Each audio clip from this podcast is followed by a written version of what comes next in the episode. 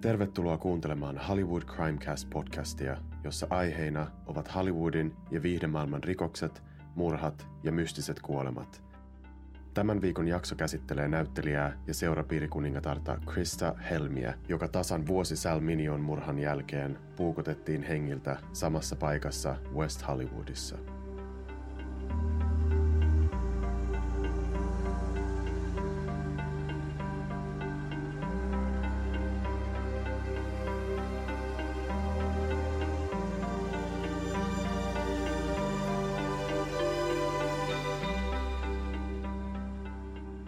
Krista Helm, oikealta nimeltään Sandra Lynn Wolfile, syntyi 11. marraskuuta 1949 Milwaukee-nimisessä kaupungissa Wisconsinin osavaltiossa. Hän oli perheen kolmesta tyttärestä vanhin, ja Kristan vanhemmat Harry ja Dolores Wolfile erosivat Kristan ollessa kolmevuotias.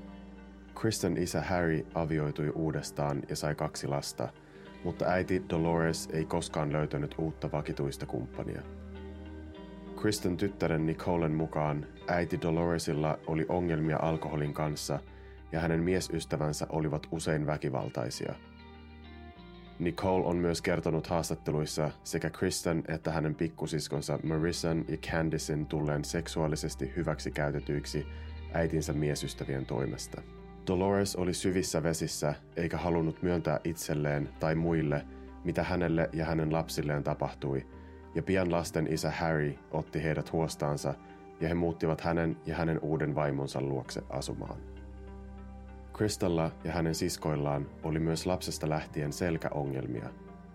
Ilmeisesti lasten äiti Dolores oli raskaana ollessaan syönyt runsaasti laihdutuslääkkeitä, mikä vaikutti lasten kehitykseen – ja tämän johdosta heillä oli kroonisia selkäkipuja, jotka vaativat epämukavan selkätuen käyttöä.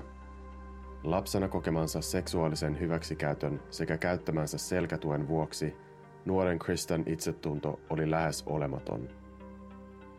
Peittääkseen epävarmuutensa ja huonon itsetuntonsa, Krista alkoi käyttäytyä täysin päinvastaisesti. Hänestä tuli villi, räiskyvä ja kapinallinen – ja tämä luonnollisesti herätti poikien huomion. 16-vuotiaana Krista tapasi 26-vuotiaan Gary Clementsin, jolla huhuttiin olleen yhteyksiä Milwaukeein mafiaan ja he rakastuivat toisiinsa. He eivät ehtineet seurustella kauaa ennen kuin Krista tuli raskaaksi, itse asiassa vain muutama viikko ensitapaamisesta. Ottaen huomioon, että kyseessä oli 1960-luvun Yhdysvallat – ei parilla ollut muuta vaihtoehtoa kuin mennä naimisiin. He avioituivat Chicagossa ja muutamien kuukausien kuluttua Krista synnytti tytön, joka sai nimekseen Nicole Clements. Nicole ei kuitenkaan koskaan saanut tutustua isänsä, sillä tämä katosi mystisesti jälkiä jättämättä Nicolen ristiäisten jälkeen. Nicole sanoi erässä haastattelussa, että minulle kerrottiin, että äiti etsi häntä joka paikasta, mutta ei löytänyt häntä. Isäni ei koskaan palannut. Muutama kuukausi myöhemmin joku kertoi äidille, että hän kuoli moottoripyöräonnettomuudessa Floridassa, mutta äiti ei koskaan ollut tästä täysin varma. Tuntuu oudolta sanoa tämä, mutta hän ikään kuin hävisi kuin tuhkatuuleen. 17-vuotiaana yksinhuoltajaksi jäänyt Krista Helm joutui hakemaan töitä elättääkseen itsensä ja lapsensa ja sai töitä tarjoilijana Milwaukeeissa sijaitsevasta italialaisesta ravintolasta nimeltä Travados, joka useiden lähteiden mukaan oli rikollisten pyörittämä. Ravintolassa hän tutustui tarjoilijakollegaansa Diane Mitchelliin, joka piti Kristasta välittömästi ja kuvaili häntä maanläheiseksi, sosiaaliseksi ja erittäin kauniiksi. Mitchellin mukaan Krista oli rohkea ja heidän intiimien keskustelujensa perusteella Diane Mitchell sanoi Gary Clementin ollen Kristan suurin rakkaus. Hän ei kuitenkaan viettänyt iltojaan yksin, sillä kaunis, räiskyvä ja tietyllä tavalla jopa röyhkeä Krista viehätti useita miehiä, eikä hänellä koskaan ollut puutetta miesseurasta. Diane ja Krista tulivat hyviksi ystäviksi ja vuokrasivat asunnon yhdessä, mutta koska asunto oli kooltaan pieni, eivät naisten lapset voineet asua heidän kanssaan, vaan he asuivat isoäitiensä luona. Kristen ja Dianen asunto ei ollut suuri, ja ne vähät kalusteet, joita asunnossa oli, olivat Dianen äidin vanhoja tai Kristen löytämiä, mutta he viihtyivät asunnossa ja toistensa seurassa. Eräänä päivänä Travados, ravintolan pomo, kutsui Kristen, Dianen ja kaksi muuta naispuolista tarjoilijaa The Playboy Clubiin Lake Geneva-nimiseen kaupunkiin, joka sijaitsee noin tunnin päässä Milwaukeesta. Samana iltana The Playboy Clubilla esiintyi laulaja, näyttelijä James Darren, ja ystävät Krista ja Diane saivat tilaisuuden tavata komean ja karismaattisen Darrenin. Hän istui seurueen pöytään ja naiset lumoutuivat hänestä. Tavattuaan James Darrenin, naiset saivat idean, että he halusivat töihin The Playboy Clubiin ja tulla niin sanotuiksi Playboy-baneiksi, mutta eivät Lake Genevaan, vaan miljoonien ihmisten asuttamaan Chicagoon, sillä klubi siellä oli luonnollisesti suurempi kuin noin 5000 asukkaan lomakaupungissa Lake Genevassa.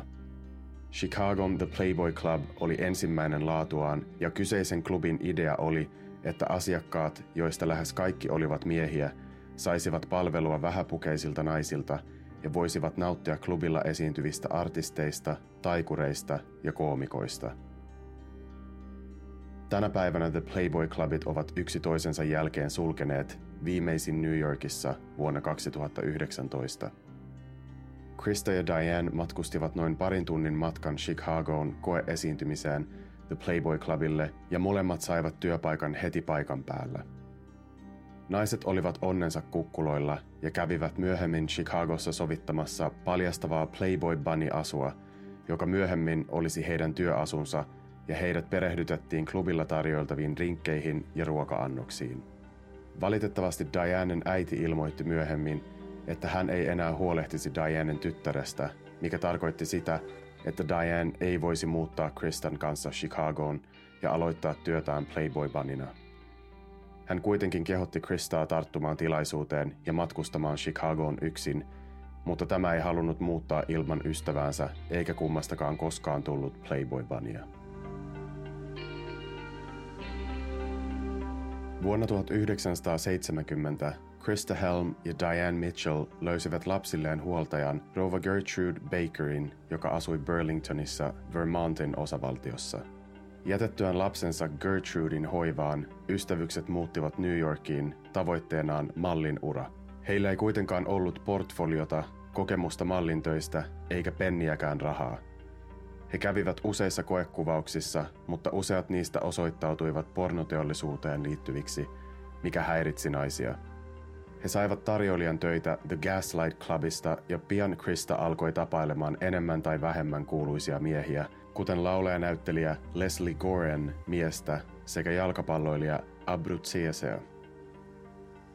Elämä New Yorkissa kävi liian raskaaksi Dianelle ja hän päätti hakea lapsensa Gertrude Bakerin luota ja muuttaa takaisin Milwaukeeen. Naiset kuitenkin pitivät yhteyttä ja Krista kertoi alkaneensa käymään laulu- ja näyttelijätunneilla. New Yorkissa Krista yritti kaikkeensa päästäkseen piireihin ja saadakseen töitä, ja sai lopulta töitä mallina. Mallin töistä saamillaan rahoilla Kristalla oli varaa asuntoon julkisten asuttamalta Hamptonsin alueelta vuonna 1972. Näihin aikoihin Krista myös virallisesti vaihtoi nimensä Sandra Wolfheilista Krista Helmiksi ja kävi suurennuttamassa rintansa ja näytti ylpeänä uusia rintojaan vierailleen.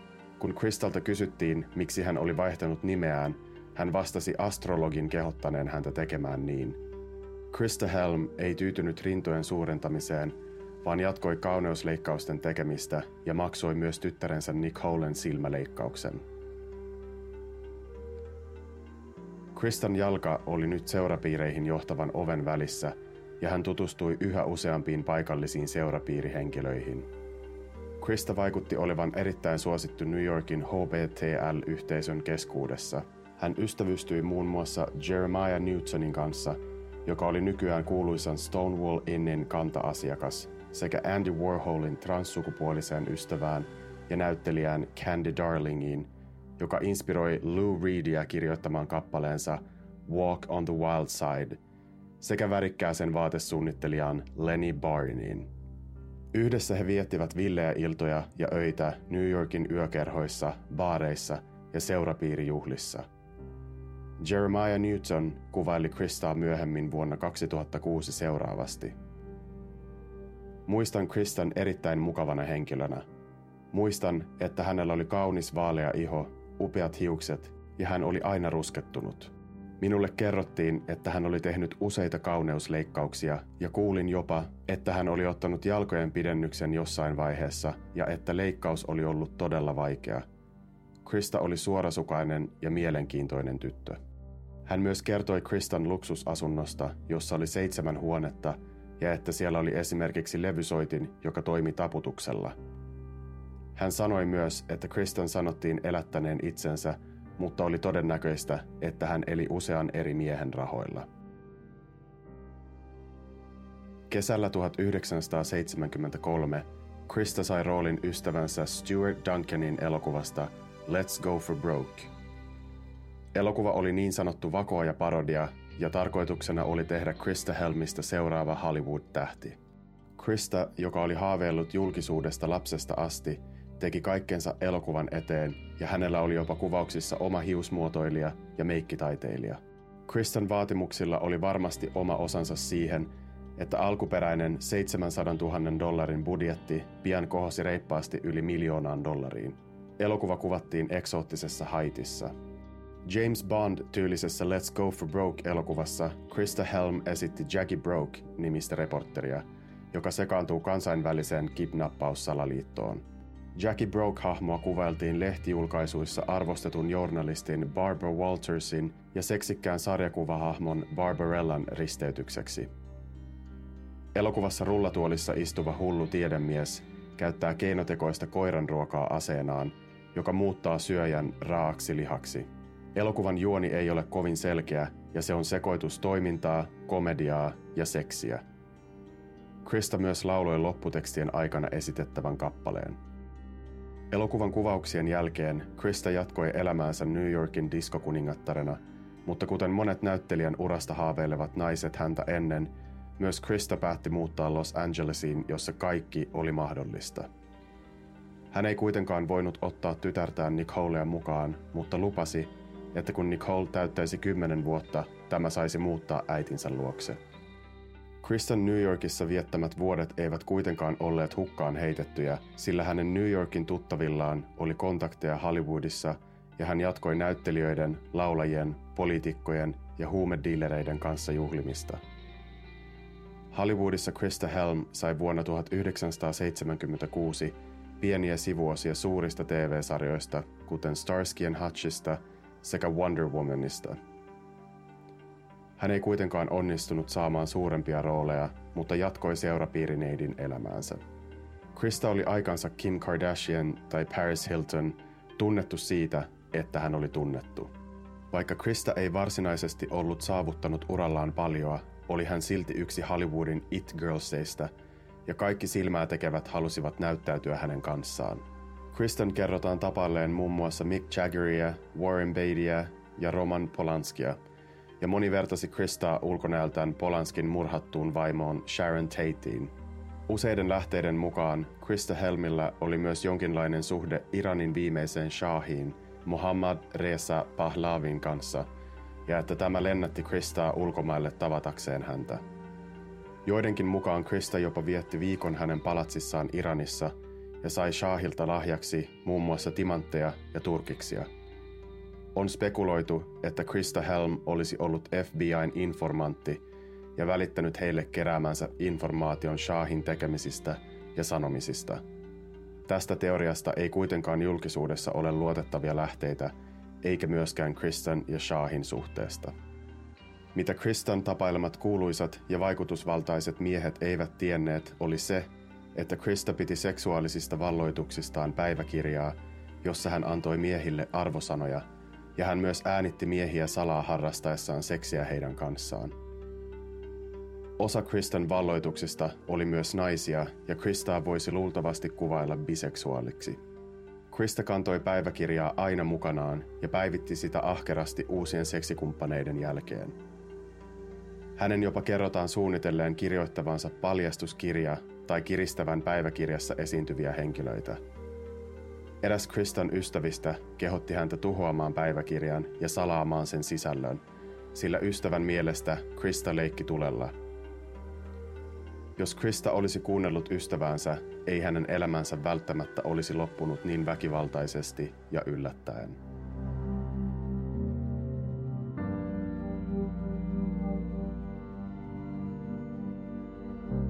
Näyteltyään Starsky and Hutch sekä Wonder Woman TV-sarjoissa Krista päätti yrittää onneaan artistina ja halusi levyttää diskokappaleen.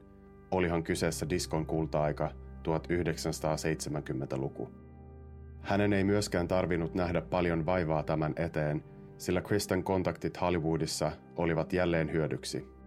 Pian diskoprojekti oli käynnissä ja Kristalla oli tuottaja, studio, bändi ja taustalaulajat kasassa – Projektin tuottaja DJ Frankie Crocker ja Krista Helm ilmeisesti eivät tulleet toimeen, mutta tämä ei kuitenkaan hidastanut projektin etenemistä.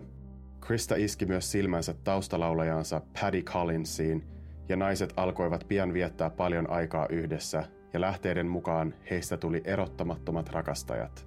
Heidän suhteensa ei kuitenkaan ollut vakava, ja Krista tapaili muita miehiä ja naisia samaan aikaan.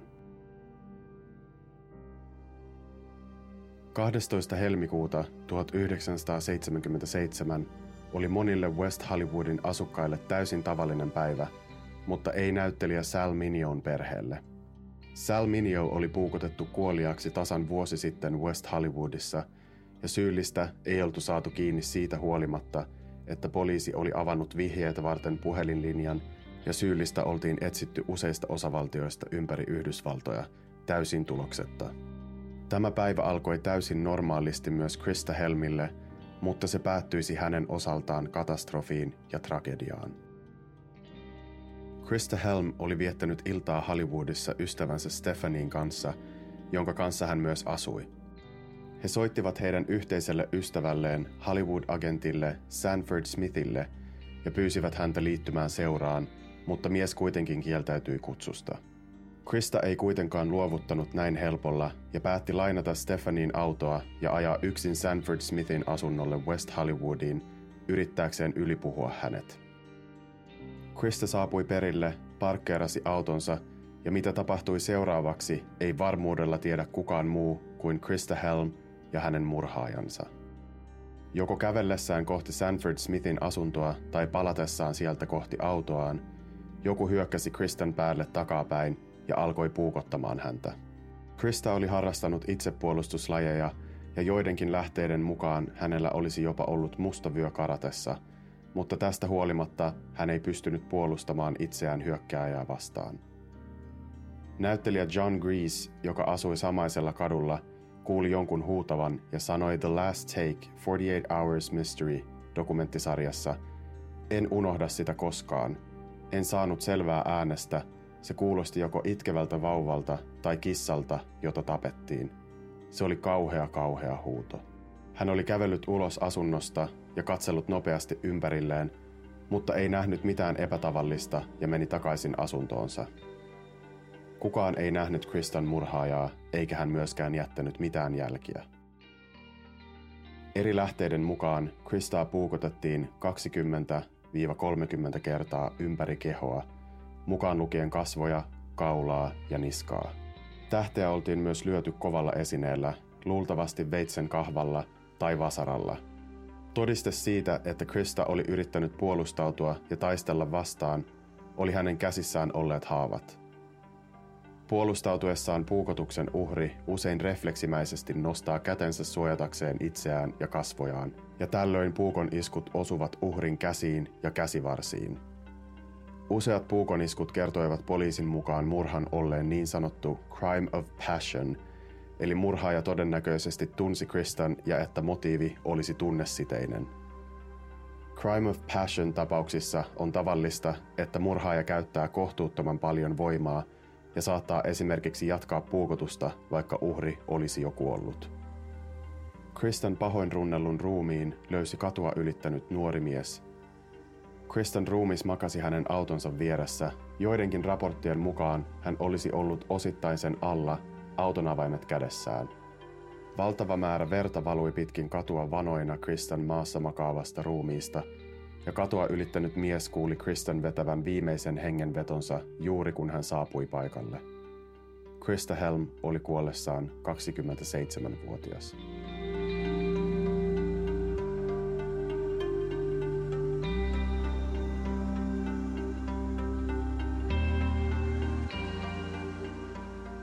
Todistajien mukaan Krista oli aikaisemmin samana päivänä kantanut käsilaukkua, mutta poliisien saapuessa paikalle oli laukku poissa. Ystävien mukaan Krista piti aina päiväkirjaansa mukanaan, mutta sitä ei koskaan löydetty, minkä vuoksi poliisit epäilivät sen olleen kadonneessa käsilaukussa. On spekuloitu, että juuri Kristan kirjoittama päiväkirja olisi ollut syy hänen murhaansa, sillä päiväkirjassa mainitut kuuluisat miehet ja naiset – eivät halunneet kirjan joutuvan väärin käsiin, eivätkä varsinkaan päätyä mahdolliseen paljastuskirjaan. Erään teorian mukaan Iranin shahi olisi saanut kuulla päiväkirjasta tai mahdollisesti Kriston tehneen yhteistyötä FBIn kanssa ja lähetti palkkamurhaajan hänen peräänsä. Poliisit myös pitivät mahdollisena sitä, että Sal ja Krista Helmin murhat liittyisivät toisiinsa ja että kyseessä olisi jonkinlainen rituaalimurha – sillä Sal Minio murhattiin tasan vuosi sitten samassa paikassa. Minion murhasta myöhemmin samana vuonna tuomittu Lionel Williams istui kuitenkin vankilassa Kristan murhan aikaan, joten hän ei voinut olla syyllinen. Joko kyseessä oli siis kaksi toisiinsa liittymätöntä tapausta, jotka sattumalta tapahtuivat samana päivänä samassa paikassa, tai Lionel Williams oli syytön ja Sal Minion ja Krista Helmin puukottaja oli vapaalla jalalla. Minion ystävät kritisoivat Williamsin tuomiota, sillä heidän mukaansa oikeudenkäynnissä esitetty todistusaineisto ei ollut tarpeeksi vahva eikä sulkenut pois sitä mahdollisuutta, että murhaaja olisi voinut olla joku muu. Myös Sanford Smithia epäiltiin murhasta. Smith oli omien sanojensa mukaan nukkumassa, kun Krista puukotettiin hänen asuntonsa edustalla, eikä kuullut mitään – Kristan löytänyt nuori mies oli tosin poliisin haastattelussa sanonut, että hän oli matkalla Smithin luo löytäessään Kristan murhattuna autonsa vieressä. Miksi Smith olisi ollut nukkumassa, jos hän odotti vierasta? Smithia ei kuitenkaan pystytty liittämään rikokseen muuten kuin, että hän asui rikospaikan vieressä. Kristen taustalaulaja ja seksikumppani Paddy Collins oli myös epäiltyjen listalla – Poliisit epäilivät Padin ollen mustasukkainen Kristasta ja että tämä olisi ollut hänen motiivinsa tappaa Krista Helm. Erikoisen Paddy Collinsin tapauksesta tekee se, että rikostutkijat yrittivät paikantaa Collinsin, mutta eivät koskaan löytäneet häntä. Padin katoaminen oli poliisille erittäin suuri varoitusmerkki ja hyvin epäilyttävää. Miksi Paddy Collins katosi? Murhasiko hän Kristan ja pakeni välttääkseen kiinni jäämisen – Oliko hän huolissaan omasta turvallisuudestaan ja pakeni välttääkseen tulemasta itse murhatuksi? Kukaan ei tiedä, mitä Paddy Collinsille tapahtui, eikä häntä ole koskaan kuulusteltu Krista Helmin murhasta. Krista Helmin yhdeksänvuotias tytär Nicole sai kuulla äitinsä kuolemasta ja oli surun murtama tajutessaan, että äitinsä lupaus siitä, että Nicole saisi muuttaa hänen luokseen täytettyään kymmenen vuotta – ei koskaan toteutuisi. Krista Helmin sosiaalisesta statuksesta huolimatta hänen murhansa ei herättänyt huomiota mediassa. Poliisi jatkoi murhan selvittämistä ja he haastattelivat yli 70 ihmistä, mutta johtolangat eivät auttaneet syyllisen kiinni saamisessa ja Krista Helmin murhaa ei saatu selvitettyä ja lopulta tutkimukset lopetettiin. Vuonna 2006 Los Angelesin poliisi otti Krista Helmin tapauksen uudelleen tutkittavakseen Kristan tyttären aloitteesta. Vuonna 1977 DNA-testiä ei oltu vielä keksitty, mutta nyt poliisi pystyi etsiä DNA-jälkiä kaikista mahdollisista esineistä ja muusta todistusaineistosta murhayöltä, ja heitä onnisti. Krista Helmin leikatut kynnet olivat säilytetty, ja niistä löytyi tuntemattoman naisen DNAta – DNA olisi voinut päätyä Kristen kynsien alle puukotuksen yhteydessä, mutta sitä ei pystytty todistamaan. Poliisit alkoivat pian kiinnostua Rudy Matsella-nimisestä miehestä, joka tunsi Kristan ystävänsä Blair Aronsonin kautta, joka soitti koskettimia Kristan diskolevyprojektissa. Matsella oli huumediileri ja Kristan huhuttiin säilyttäneen noin 500 000 dollarin arvoista kokainivarastoa Matsellan pyynnöstä, mutta että Krista olisi varastanut osan säilyttämästään kokainista. Tämä olisi suututtanut Matsellan ja hän tappoi Kristan kostaakseen hänelle. Matsellaa oltiin haastateltu murhan yhteydessä jo 70-luvulla, mutta poliisit halusivat kuulustella häntä uudestaan kuultuaan, että hän oli kerskaillut tappaneensa Krista Helmin. Valitettavasti uutta kuulustelua ei koskaan saatu aikaan, sillä Matsella oli kuollut vuosia sitten. Tämäkin johtolanka jäi siis selvittämättömäksi.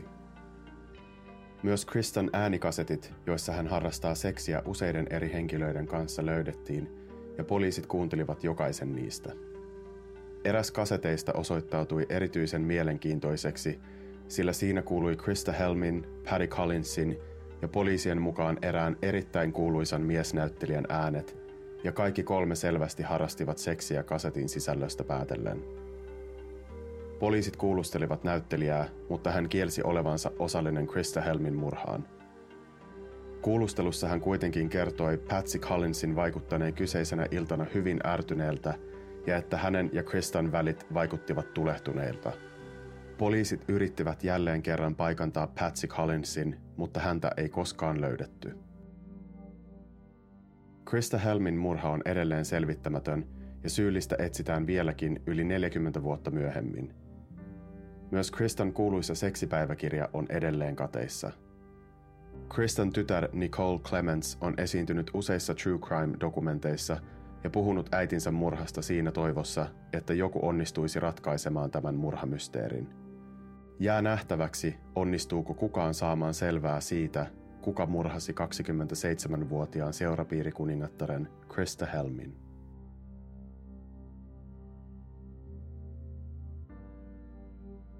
Tämä on mun ensimmäinen jakso, jossa aiheena on selvittämätön tapaus. Uskomatonta, miten kummallisia tarinoita tämä koko tapaus sisältää, ja en itse tiedä, mitä ajatella – Mua ehdottomasti jäi vaivaamaan tämä Paddy Collinsin katoaminen ja se, mitä hänelle tapahtui. Voiko olla mahdollista, että hän oli syyllinen ja onnistui pakenemaan poliisilta ikuisiksi ajoiksi? Mua häiritsee myös se, että kenen DNAta Kristan kynsien alta löytyi, kuka on tämä tuntematon nainen. Toki tämä DNA on saattanut päätyä Kristan kynsien alle miljoonalla eri tavalla – Eli vaikka nainen löydettäisiin, en usko, että se todistaisi juurikaan mitään, eikä pelkällä DNAlla pystyisi varmastikaan ketään tuomitsemaan. Olisi silti mielenkiintoista tietää ja saada ainakin se johtolanka läpikotaisin tutkituksi ja poissuljetuksi. Mua kiinnostaa erittäin paljon tämä Kristan pitämä seksipäiväkirja. Sitä ei ole koskaan löydetty, ja henkilökohtaisesti pidän teoriaa siitä, että tämä päiväkirja olisi vahvasti liittynyt Kristan murhaan uskottavana. Voin hyvin kuvitella, että joku ei halunnut nimeään riepoteltavaksi otsikoihin seksiskandaalin yhteydessä ja tämän takia murhasi Kristan. Ja valehtelisin, jos väittäisin, ettei mua kiinnostaisi saada tietää, ketkä päiväkirjassa mainitaan, olisi varmasti mielenkiintoista luettavaa. Samoin nämä seksinauhat ja niissä esiintyvät kuuluisat henkilöt kiinnostaa, ja musta on aika erikoista, että niitä ei ole koskaan julkaistu – Kuka on esimerkiksi tämä poliisien haastattelema hyvin kuuluisa miesnäyttelijä? Ikävä kyllä tätä Let's Go for Broke elokuvaa ei pysty katsomaan missään, eikä sitä pysty ostamaan. Mutta käykää ihmeessä kuuntelemassa Kristan esittämä samanniminen kappale Spotifyssa, eli nimeltään Let's Go for Broke. Hyvin James Bond-mainen tunnelma tulee kyseisestä kappaleesta. Viimeiseksi sanon vielä, että itse en usko Salminion ja Krista Helmin murhaajan olevan sama henkilö tapauksien yhtäläisyyksistä huolimatta. Kristan tapauksessa kyseessä oli selkeästi niin sanottu crime of passion, häntä puukotettiin kymmeniä kertoja, kun taas Salminion tapauksessa häntä puukotettiin yhden ainoan kerran ja sen jälkeen syyllinen pakeni paikalta. Eli uskon siis, että Salminion murha ei ollut suunniteltu ja että hän oli yksinkertaisesti väärässä paikassa väärään aikaan – mutta että Kristan murha todennäköisesti oli suunniteltu ja että murhaaja tunsi hänet. Tietenkin nämä ovat vain arvauksia ja perustuvat vain ja ainoastaan omaan taustatyön tekoon jaksoa varten ja intuitioon. Mutta mua kiinnostaa todella paljon kuulla teidän pohdintoja. kuka just sun mielestä tappoi Krista Helmin, voit käydä kommentoimassa joko Instagramissa tai Facebookissa. Tämä oli Hollywood Crimecast. Kiitos kun kuuntelit. Muistathan, että tilaamalla Hollywood Crimecastin joko Spotifyssa, iTunesissa tai Acastissa saat uusimman jakson automaattisesti kuunneltavaksi puhelimeesi. Seuraa Hollywood Crimecastia myös Instagramissa ja Facebookissa nimellä Hollywood Crimecast.